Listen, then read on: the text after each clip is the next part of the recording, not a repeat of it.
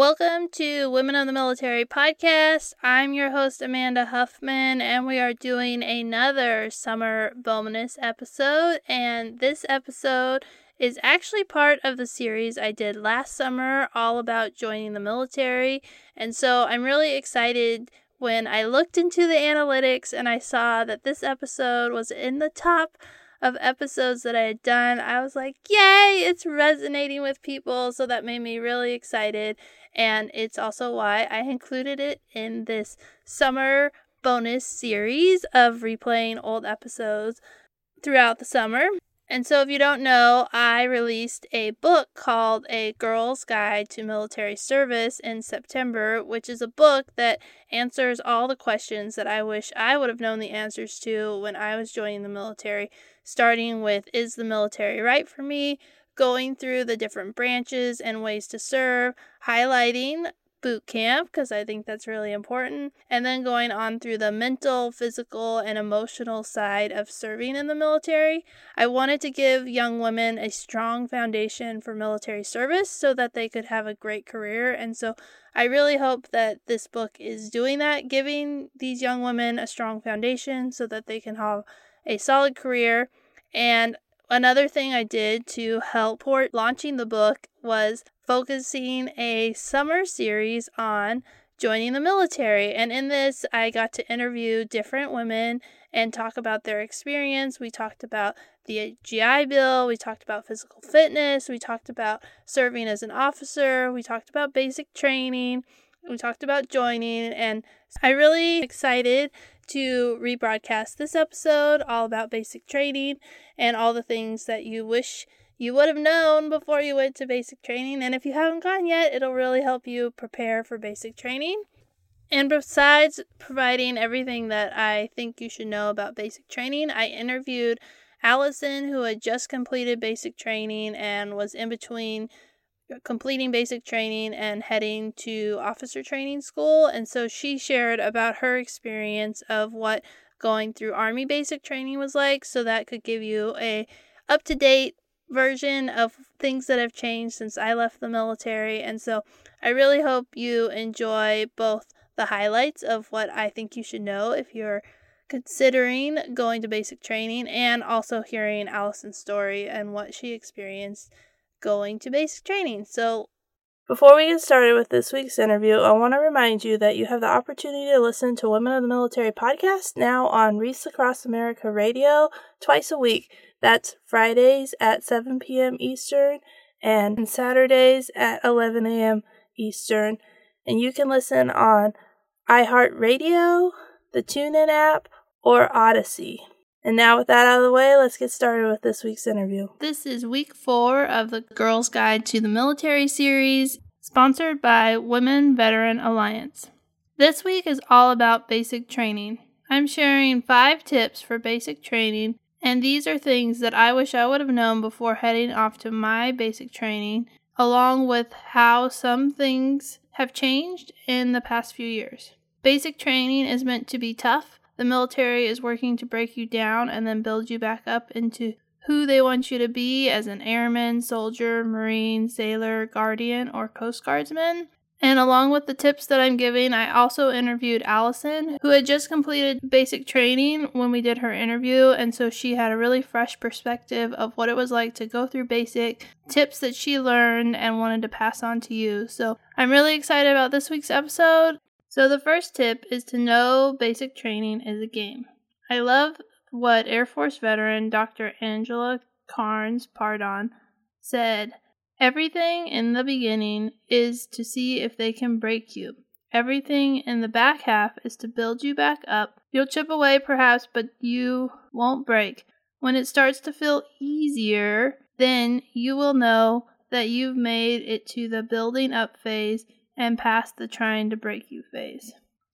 I loved her quote because it really explains what the process of basic training is like. And part of that process is basic training is meant to break you down. And knowing this can help make it a little bit easier to go through basic training. It's nice to know that you won't be able to do everything right, and even if you do everything right, the instructors will find something because that's part of the process of like always trying to push you and to find things and to make you malleable so that they can mold you into who they want you to be.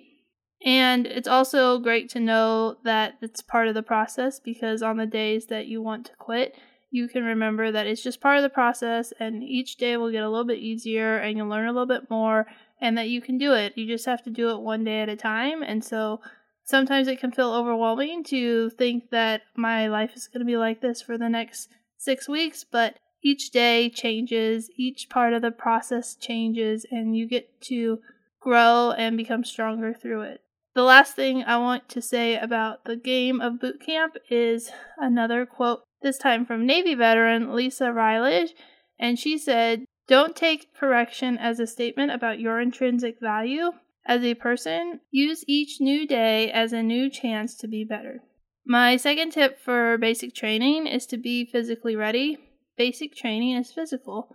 Besides the additional exercise required throughout the training, just the aspect of marching from place to place, going through the various obstacle courses or other challenges, and also being on your feet all day long can be physically draining. Being at a moderate or above average fitness level can help make the training less challenging.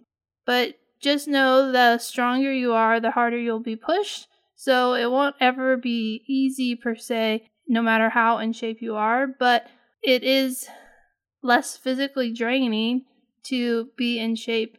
And another great thing about being at a moderate fitness level is it also can help prevent injuries, especially shin splints. So it's great to start working out and getting ready for your training the moment that you find out that you're to join the military because sometimes they send you off to training really quickly and you don't have a lot of time to prepare.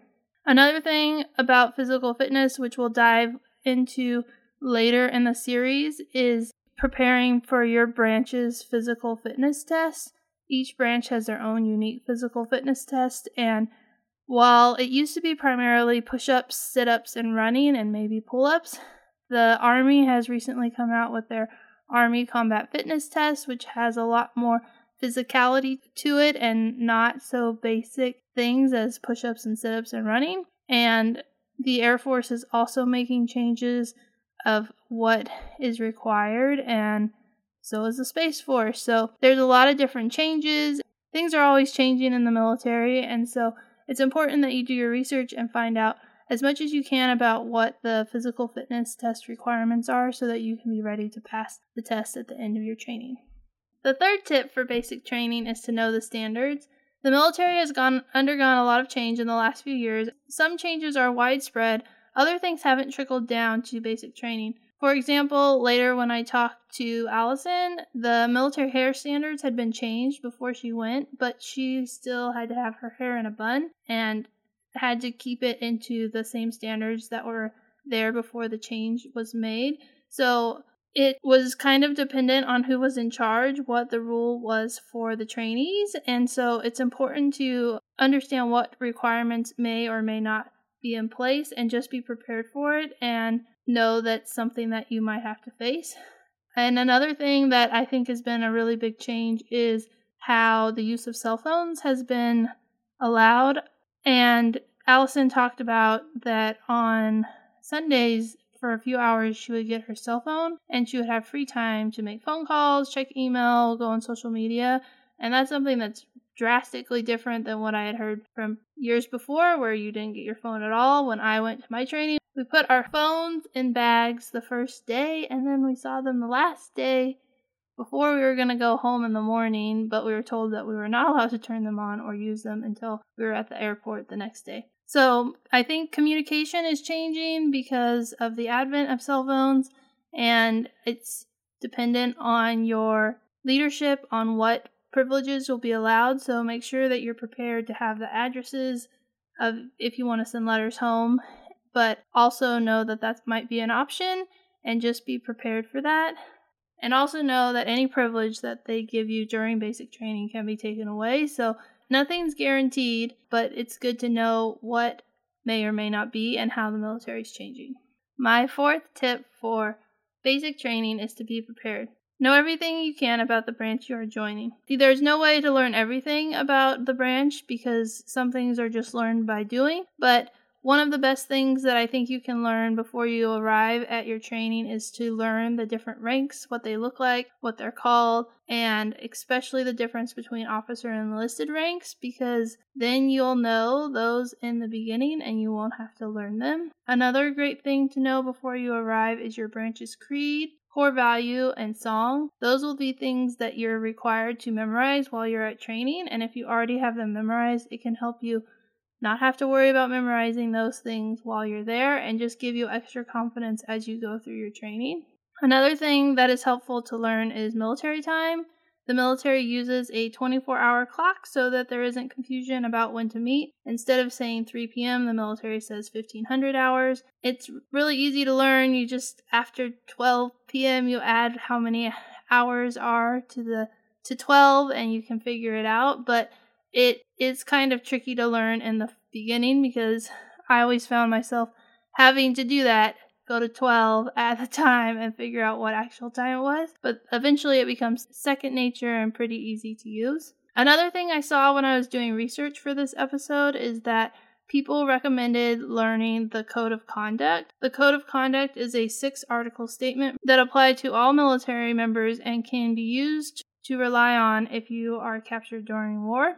All military members learn the code of conduct during their training, and I put a link in the show notes so that you can learn the whole thing. I learned the code of conduct before I went to my training, and it is something that we were required to memorize all six articles. And so, learning as much as you can before you go can make it easier to help you be ready and to take the limited time that you have to, review it instead of learning it from scratch. So, those are great things to learn, and then you can do more research as much or as little as you want, but those are great things to know. And your recruiter will also probably give you some advice on things that you should know before you go to basic training, so use them as a resource as well.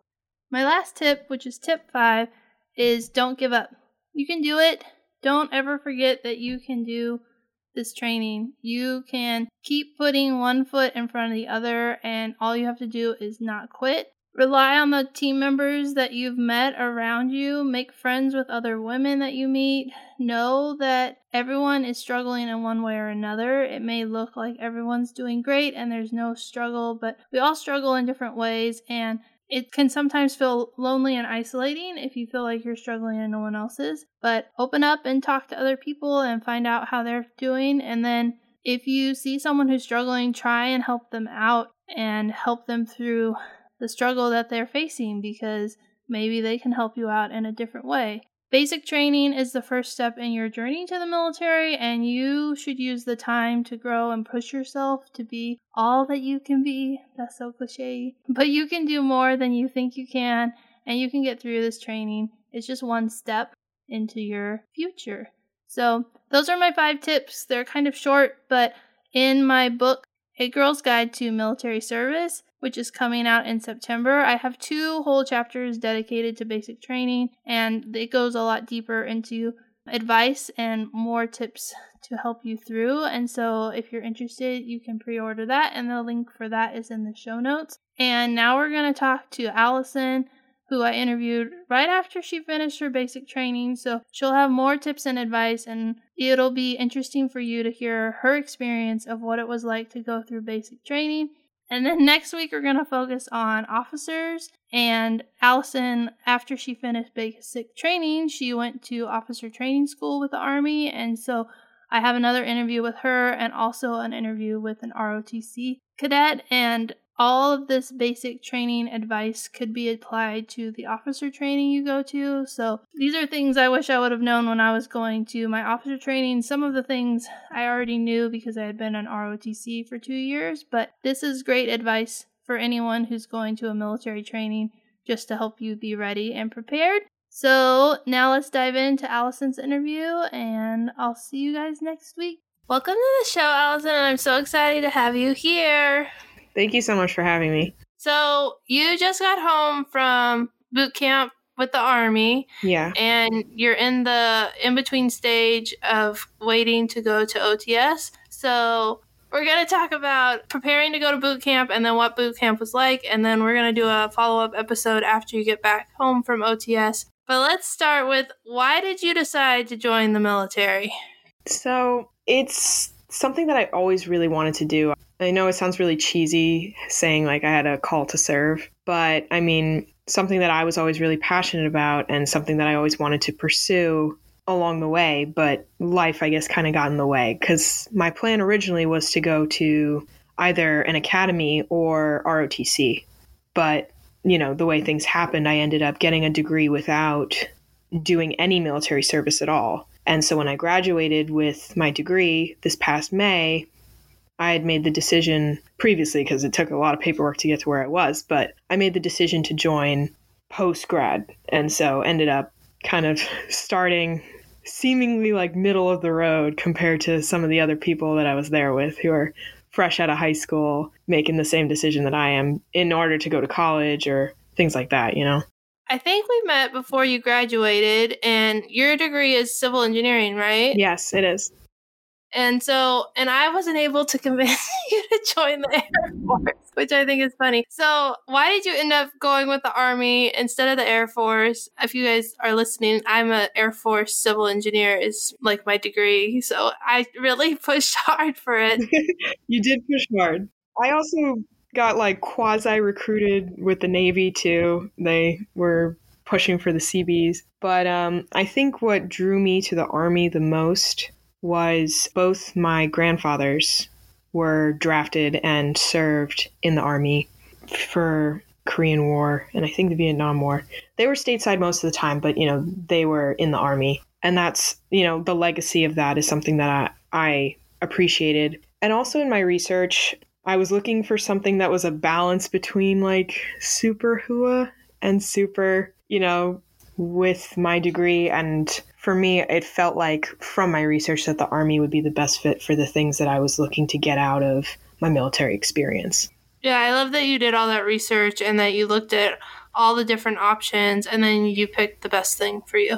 Yeah, and I think like just with my personality, but you know, from listening to your show and all the people that I've talked to, it's all about like doing your own research and really picking apart stories and other people's experiences to a degree, but just figuring out what's going to work best for you and your situation and what you're looking for out of your experience. Yeah, that makes a lot of sense. About a week or two before you went to boot camp, we ended up chatting because I was looking for information and you were generous with your time and talked to me. In that conversation, we were talking a lot about two things that I remember were you were worried about passing the ACFT, the Army Combat Fitness Test, and you also were worried about your weight, which put you in such a hard situation. So, can you talk a little bit about that? So, one thing that I found I was struggling with was building up the muscular strength to, you know, meet the standards of the new fitness test while also not putting on too much muscle that I supersede the height and weight requirements of the army, which are, you know, arguably outdated, but whatever. So when I initially went to MEPS in May before my ship date, I was within the standard of the height and weight requirements. And I found out that my ship date was going to be in October.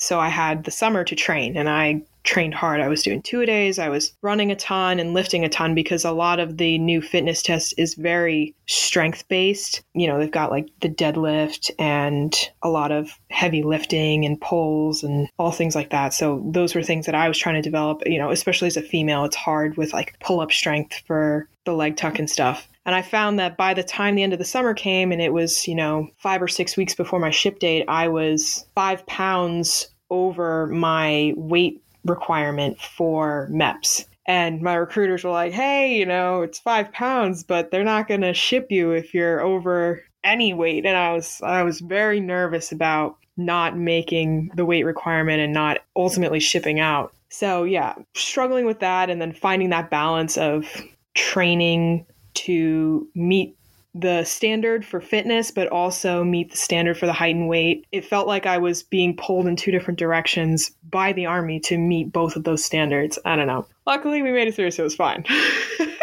yeah, I remember we were talking about it, and you didn't you have a, a coach who helped you with losing the weight? Yeah, so I actually got connected with a nutritionist who was an ex-marine and she had told me about, you know, the diet culture of the military, especially around weigh-ins can be really toxic and she wanted to make sure that I didn't go down a path that was super toxic as it tends to. So she gave me all this advice about fueling for performance and making sure that I'm prioritizing, you know, these food groups to fuel for muscular improvement, but also while maintaining like the body composition changes that we were hoping for and things like that. Because at the end of the day, you know, like muscle always does way more than fat. And finding that balance of fueling to pr- improve as an athlete, but also, you know, managing your weight for the height and weight standards long term are things that, you know, to this day, I think a lot of us still struggle with. So, but she was incredibly helpful and I was very lucky to run into her. Yeah, and I remember I felt like that was what you were one of the things you were the most worried about was just getting to go to training because you were worried about being overweight. Then a secondary thing was the physical fitness aspect because you kind of had to cut back on how much you were working out, especially with the strength training. So, how did that work out? Yeah, I, I think for me, the biggest concern was a lot of the physical elements, both because of having to, you know, really cut down on calories, especially the last couple of weeks, but also because I was worried about. I had a lot of medical paperwork that I had to process because I had um, reconstructive hip surgery right before I ended up going. And I got all the paperwork approved, and that's a whole another story of MEPS but the combination of pushing myself to train so that I made sure nothing happened with any you know, previous injury or future injury, but also managing fueling and eating for performance, I was nervous, but it ended up not being an issue because as soon as I got there, you know, once I got through the weigh in, I focused on fueling for performance and fueling for working out and maintaining the level of like caloric intake that was needed, especially in those first couple of weeks of basic training. And it really wasn't an issue. It the tools that she gave me enabled me to fuel for performance effectively in a way that wasn't super detrimental to my athletic like abilities, especially initially. It's great to hear. And what was her name? Did you say it already? Uh, her name was Anjali Mora. Okay. And did she have a website? Yeah, I think she's with uh, Metro West Nutrition. They're out of Boston, which is where I shipped out of. So I'll link to her info in the show notes so that if people want to find it, they can. And then let's just talk about basic training before we started this interview, you said there were some things that you felt prepared for and then other things that you didn't. So, what do you feel like you were prepared for when you arrived at Basic? Well, one thing that I definitely felt prepared for because I did so much research was feeling really squared away with a lot of initial memorization things that you know mm-hmm. the army requires you to know. So like the soldier's creed the warrior ethos the phonetic alphabet military time things like that. We spent a lot of time you know staring at a piece of paper and they were like memorize everything on this piece of paper. And it was like a cheat sheet of like all the things that you need to know just to be at that base level for understanding the military. And going in with that knowledge of having, you know, committed a lot of things to memory, it made it a lot easier, especially for me, because it was one level of stress that I was able to take off. You know, I wasn't scrambling to memorize the army song or the general orders right off the bat. So I felt super prepared for things like that, which was a relief. I also really went out of my way to train physically, as we mentioned before, for the ACFT. Because I know that the Army's been going back and forth on it a lot, but it is, you know, the fitness test of record right now. And one thing is that I, as a personal goal, I wanted to be able to do leg tucks because I know that like they have the alternative still with the plank. But when I got there at basic training, the plank alternative was not an option to graduate. You had to either be able to do a leg tuck or a 10 second hang from the bar. And those were the two alternatives to graduate and pass the ACFT. And so I know a lot of people who when I was talking to them or through the process was like, oh, I'll, I'll just get in shape for basic training at basic training, right? I'll just go there and they'll get me in shape. And I felt like preparing for that fitness test, especially beforehand, went a really long way for me being able to improve physically rather than just get a beat down, you know, because I feel like basic training often is just more of a beat down than it is like exercise and improvement of fitness. It's just like how long can you go kind of thing. And a lot of the females were able to get the leg tuck by the end of basic training, but a lot didn't. And so it, the females especially, it's it's just a lot harder on us, the leg tuck especially. I've done a good amount of research about the new fitness tests, but and there are a lot of studies and research out there that it is more challenging for women who are doing it than for men. And it also, the weight thing is a thing where you're trying to build up like all that muscle mass and stuff. But it sounds like you said two things that really helped you is you memorized as much stuff as you could about the military and the army before you went. And so then you didn't have to memorize it while you were there. And then you also i always try and tell people like you need like a basic level of fitness because you don't want to get injured. You don't exactly. want to you don't want to get recycled yeah, and so if you have that base level of fitness, you're less likely to get injured. You're less likely just to have other ailments, and you'll be able to build on that foundation. So, those are two really good pieces of advice. Absolutely. Was there anything else that you felt prepared for? In my research, I mean, it's kind of crazy how much information you can find out there, but there is so much out there on, you know, down to the day what you do at basic training. And, you know, YouTube videos, blogs, schedules, like doing all that research for me and having because I'm a bit of a planner, so I like to know what's coming and having that idea of like, okay, in red phase, you know, we're going to be doing these things. In white phase, it's, you know, a lot more marksmanship. So you're doing a lot of range days. And, you know, in blue phase, it's this and that. And having that understanding of how the weeks were generally going to shake out prior to going there, it took away some of that element of, at least for me, stress because a lot of the time, you know, they always say all you really need to know is right place, right time, right uniform. But having the understanding of generally what you're going to be doing for me at least, helped me get in the right mindset for a lot of it. Because I'm the people around me were always like, "Why are we doing this? This is so frustrating." You know, there's there's no point in doing this, that, and the other thing. And like having that understanding, at least for me, of like why we're doing this this way, this time, and in this manner, and just knowing what was coming next, kind of for me helped me through the process and helped me manage that you know stress that they try to induce in you and power through kind of thing. Yeah, and when I was in army training for my deployment and they made us do stuff, I was always like, why are we doing this dumb thing? But there always was a reason and a process, and they don't explain it even when you're on active duty. They're like, just do it. Right. But they definitely don't explain it at boot camp. But yeah, there is a reason and a process and like why they've done it. And the more research you do, I, I think that's good to be prepared to know what's coming and what's going on that probably really does help. But even with all your research, you said that there were some things that you weren't prepared for. What were the things that you weren't prepared for?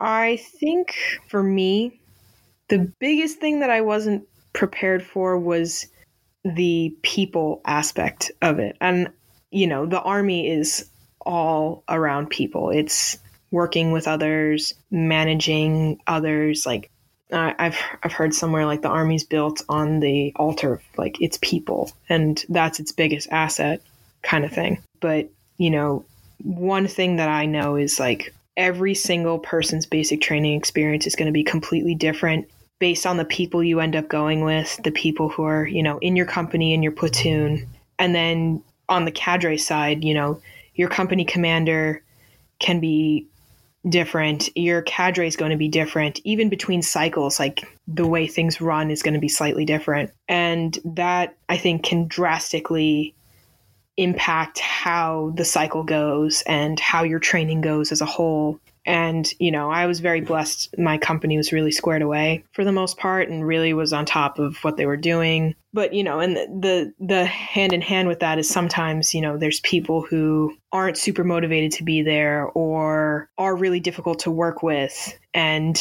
it takes them a really long time to, you know, get the individual taken out of them. and into the the whole like team effort mentality and that was really frustrating and it, i feel like that's something you can't really prepare for. It's a thing that you have to experience in the moment and learn how to work through because a big part of being there is learning how to work with the team and how to be on the team and support the team. And yeah that was one thing that i really wasn't prepared for because i mean there's really no way for you one to prepare for it beyond experiencing it i feel like yeah, and that'll be an interesting follow up question if you have the same type of dynamics with OTS, because I feel like when I went to my officer basic training, like we were all like super motivated, and there wasn't anyone who didn't want to be part of the team because we were all in ROTC already and we kind of already knew like the structure and it was really competitive to get to go there. So it wasn't like everyone who went to MEPS got to go. It was only the people who had gotten selected. And yeah.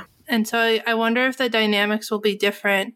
A lot of people in my company and in my battalion as a whole, I think there were, I think there were 25 in my company of 200 that are going on to OCS with me. And then in my battalion of a thousand, there were a hundred of us total that are going on to OCS. So in theory, I know some of the people that I will be going to OCS with, and you know, hopefully we all end up in the same area doing the same thing because they're a good group of people, people that I ended up with at basic. But you know, we'll have to see. But from what I can tell, I think you know, like you said, they're motivated to be there, interested because we were all had to go through the OCS board the selection process to even get there with the interviews and the packets and the paperwork and putting the time in to get there. So beyond just going to MEPS, right? So we'll see. Yeah.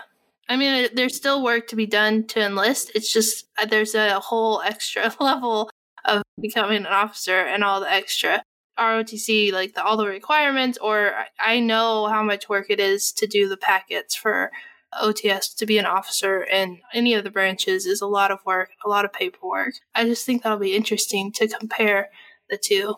Was there anything else that was kind of unexpected? The cold. I don't know if it was just the time I went because I'm from I'm from the Northeast, so I'm used to it being cold, but I think it's a completely different animal when you're out in the field for a couple of days and it's just freezing cold there were a couple of nights when we had our field training exercises and it was like a low of 28 and we were just shivering and cuddling up like please just some warmth. And and again that's one of those things that like you just get from experience. So I, I don't I don't think any of us were prepared for it to be as cold as it was. And they don't want to risk you being a heat cat, so you're not allowed to wear snivel gear because it get because for the south, like it, I was in South Carolina at Fort Jackson, so the days are warm but then the nights are really cold. And it's just that fluctuation of temperature. It's very hard to get acclimated to right away. But that was only the latter half of like November to December that it was really brutal. But it, it was cold and it was unexpectedly cold. yeah, it was like really nice in October because I'm in Virginia. And then all of a sudden in November it got cold. And now it's December and it's not that I mean it was cold overnight tonight, but it's been really warm randomly and I'm like, what's going on? Yeah. But November, the last two weeks in November, it was cold. Yeah, that last week in November was the uh, final FTX that we had to do. And it was four days and three nights and oof. Oh. I think that's one of the things like when I went to my army training, it was in Indiana and it was cold and it was snowy and I had never been in the snow and I was like, this snow thing isn't that much fun when you're like out in it for hours and running around doing whatever exercise it is. It's it's different than like going out and playing in the snow for an hour and then come it's like no, you're outside, it's cold. And we got kind of used to it, but we also we never had to sleep outside. That would not have been fun. Right, right. But it was crazy to be in the cold and the snow and trying to fire a weapon and be it's like snowing while we were trying to fire oh, weapons. Gosh. Oh goodness. Yeah, you definitely get to be outside. Mm-hmm. Yeah, and I, I actually enjoy being in the field, but dang, we got to work on being in the cold because that was brutal. That doesn't sound fun. I don't like being cold. I just remember being hot at my boot camp training because it was summer and it was hot and humid. Yeah, I don't know what's worse. I really don't. Because they, they both have their their perks, but then they have such bad benefit, like cons on the other side of it. Because, I mean, overheating is even just so brutal as well as freezing. So what would you say was like your biggest takeaway? Did you learn anything about yourself from training or anything like that? I think for me, I found that throughout training, I was always very worried about not being able to do the task at hand. I don't know if that makes sense, but I was always very nervous about not being able to do it to the standard or missing something, me- messing up, and not doing it right. And I found that, you know, every obstacle that I came up against, I did either, you know, to the standard or with flying colors, right? And I was able to surpass even my own expectations. And I think something that I'm going to try to take away from this is I'm capable of a lot more than I thought I was. You know, and I feel like a lot of us are always a lot more capable than we think we are, you know, in any aspect. So um, that's something that I'm going to try to carry with me through to OCS in my next phase of my training is that, you know, you just you're capable of a lot more than you think you are. I think that's a really good takeaway. It really resonates because I was so afraid of like everything and like that I wouldn't do good at it that sometimes I didn't like say stand up and say I can do that and then they like would push me to do it you know like force you to do it and I was like oh I could do that that wasn't so bad and so I think that's a good lesson learned, especially to take that into OTS and to focus on that and like to remember because that's one of the big things I learned from my deployment was I could do more than I thought. And so whenever I had to do something I didn't want to do, I was like, remember, you could do more than you think. And then it really helped push me. Yeah. No, it it it's definitely I feel like as much as you learn about the army and you learn about, you know, your new job and new skills, it's learning a lot about yourself because, you know, especially we're in an environment where you're cut off completely from your existing support system and you have to rapidly build a new one with your battle buddies there. And then you also have to learn how to really rely on yourself to pick yourself up and square yourself away for the next task because you know basic training comes and it just keeps coming until it's done. Yeah that's probably like why it pushes you so much because it's just like bam bam so I wanted to talk a little bit. You went to training obviously in October of 2021 and COVID is still a thing. So what was it like to go through training? Was there certain protocols in place to keep you safe or anything that you can tell people about? Well, the vaccine is required now for service members. So we're still in this phase where a certain percentage of the incoming population has already been vaccinated or needed the vaccine there. So, you know, in the initial round of inoculation that you get when you're going through reception, some people had to get the COVID vaccine while they were there those were the ones who actually had to be tested while we were coming in. If you were vaccinated, you didn't have to get tested. And so the people who were unvaccinated who ended up testing positive, you know, had to go quarantine for two weeks and were by that process recycled into another training class. But once we got through reception and started you spend a lot of time, you know, wearing masks and they issue you masks. So we were wearing masks and they have a new phase of training. So originally it was red, white, and blue, and now it's yellow, red, white, blue. And through yellow phase, we're wearing masks more frequently and we are kind of separated by the people you live with. So we were actually in an all female platoon for the initial couple of weeks of basic training. So we worked out together as the female platoon. We went to the classroom as the female platoon. We weren't allowed in the DFAC either, so we were just eating kind of in the bays, not in the bays, in the breezeways below the building where we do our formations and stuff. It was more like hot A's coming to us rather than us going into the DFAC.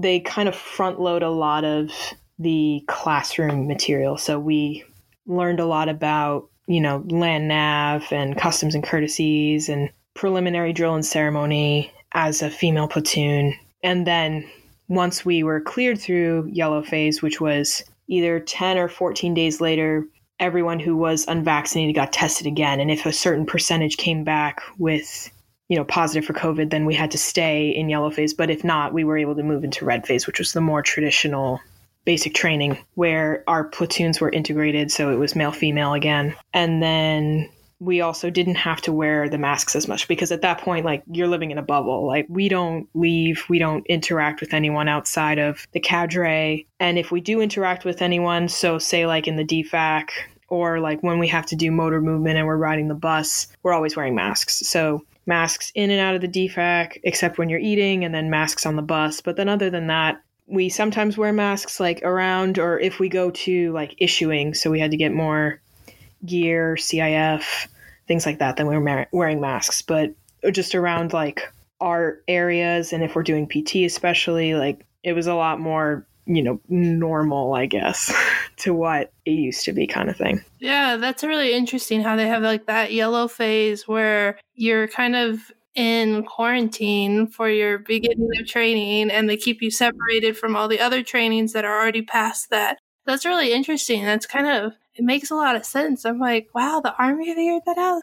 Yeah. It was weird, but I mean, I I guess, you know, gotta make do with what we got until we get it all sorted out. So yeah, yeah, that sounds really interesting. And then you said something about cell phones. So do you call home with your own cell phone? Yeah, so obviously they take your personal bag and keep it in a storage closet, and they keep your phone in a separate bag in the same closet. And so we had phone calls typically weekly, so every Saturday or Sunday we would get a phone call and you know they dictate how long of a phone call or if you got it. There were a couple of weeks where they were like no phone call for you guys because you're terrible. Usually like they would have you know the pg or napg who was like in charge of the platoon plugging in the platoon's phones so we had like power cords in the back of the room. We would plug them all in to make sure they were fully charged. And then we would get our phone call or phone time because you could do whatever you wanted on your phone. You were just given the little chunk of time to do it. So typically weekly, and it was your own phone. But it wasn't guaranteed. No, not guaranteed. And it's, again, you know, tying back to what I said earlier, it's company dependent whether or not you get it. Because sometimes we would look over and we would see other companies on their phones. We're like, oh man, like that sucks. That's funny. It's so interesting how different technology has like changed the way. Yeah, because I remember talking to some people, especially like my recruiters, and they were like, you get an hour like or two or for whatever amount of time every weekend like we gotta like collect call on a payphone you know this is all you get. Very different. Yeah when i went we put our phones in a bag the day we got there and then they gave them to us the night before we went home. I mean my training was only a month long because it was in the summer for between my sophomore and junior year. And then they gave it to us the night before to charge, and they were like, "Do not use your phone until you leave." so it's kind of interesting. Is there any advice that you would give to someone who is preparing to go to basic training or boot camp training? Like, what advice would you give them? Um, one thing that we kind of talked about it very briefly, but I think is really worth mentioning too the new Army regulations for hair did not apply in basic training. I was required to wear my hair in a bun the whole time. I think like it's worth mentioning because people are like because I, I ended up, you know, taking your advice and cutting, you know, a lot of my hair off. So I had very short hair going in and they're like, Oh, you can get away with a ponytail, it's totally fine. And I showed up and they were like, Nope, bun all the time. Gelled hair, like you gotta look put together at all times. And I was like, Whoa, okay, sure. We'll we'll figure it out. So that's one thing I would recommend keeping in mind, especially for the army but I mean, uh, the things that I mentioned earlier, like really doing the research on what you want to do. And, you know, that's when you're talking to a recruiter and MEPS and the whole process, like knowing what you want out of your experience and then knowing what's coming for basic training for me was huge. And just preparing myself as much as I possibly could so that, you know, a stressful situation doesn't have to be even more stressful, you know? Yeah. I mean, no one can see me, but when you said that, my mouth about the hair, I was like, "What? That's crazy!" I I had no idea, and that's so important to know because that's like one of the worst parts of going to basic training is having to keep your rear in reg. So, I mean, I'm, I understand like the stress, the good order and discipline, but that's really it's kind of like backwards from like all the research. Anyways, that's not important. We can't argue with the army, but and I'm betting that OTS is going to be the same that you have to have your hair in regs or do you know? I do not know, but I'm going to operate under the assumption that I will have to be in regs all the time. But yeah, I mean, again, it's going to depend on my company and how they want to run things. as well. And then, you know, whatever comes down from the battalion, even. So we'll see, I guess, when I get there. yeah, their Well- argument was you're not a soldier yet, so you don't get the special regulation hair. you gotta wear your hair in a bun. We were like, okay, whatever you say, Drill Sergeant. That's really interesting. Well, thank you so much for taking time out of your schedule so that we could do this interview.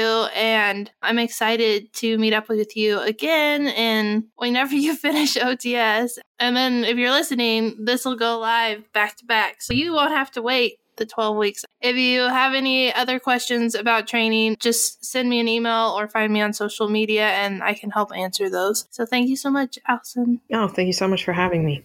Thanks so much for listening to this week's episode. I really hope that it helped you in your journey to the military. And if you want to learn more about joining the military, please check out my new book, A Girl's Guide to Military Service. And I'll have a link so you can pre order in the show notes. And I also want to give another shout out to our sponsors for the series Women Veteran Alliance, Jay Volbrecht Consulting, Garrett Sorensen with Markham Wealth, photography by Trish Algrea Smith, Serve Like Her, and Nomades Collections. You can learn more about our sponsors at the Girls Guide to the Military landing page, which I have linked to in the show notes, where you can also find every episode from the series. Thanks so much for listening, and I hope you'll come back next week.